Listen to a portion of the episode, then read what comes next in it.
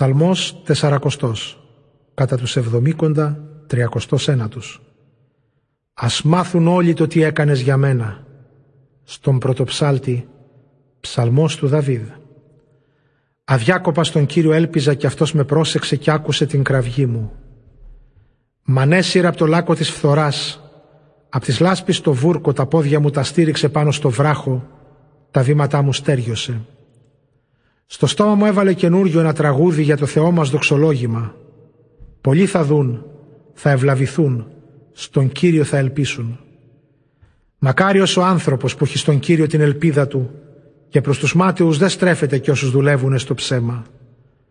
Πληθώρα Κύριε Θεέ μας τα έργα σου τα θαυμαστά και όσα σχεδίασες για χάρη μας. Κανένας δεν συγκρίνεται με σένα. Να τα αναγγείλω θα ήθελα και να τα πω είναι όμως αναρρύθμιτα. Θυσίες και προσφορές δεν θέλησες. Μου έδωσες την επίγνωση. Δεν ζήτησες ολοκαυτώματα ούτε θυσίες εξηλαίωσες. Τότε είπα «Να με, ήρθα». Στου βιβλίου των Κύλινδρο για μένα γράφει «Να κάνω την ευχάριστο σε σένα, Θεέ μου, επιθύμησα, ο νόμος σου να είναι στο βάθος της καρδιάς μου. Διαλάλησα τη δικαιοσύνη σου σε σύναξη μεγάλη. Να που τα χίλια μου δεν τάκλεισα, Κύριε, εσύ το ξέρεις. Τη δικαιοσύνη σου δεν έκρυψα στα βάθη της καρδιάς μου, κήρυξαν την πιστότητά σου και τη βοήθειά σου.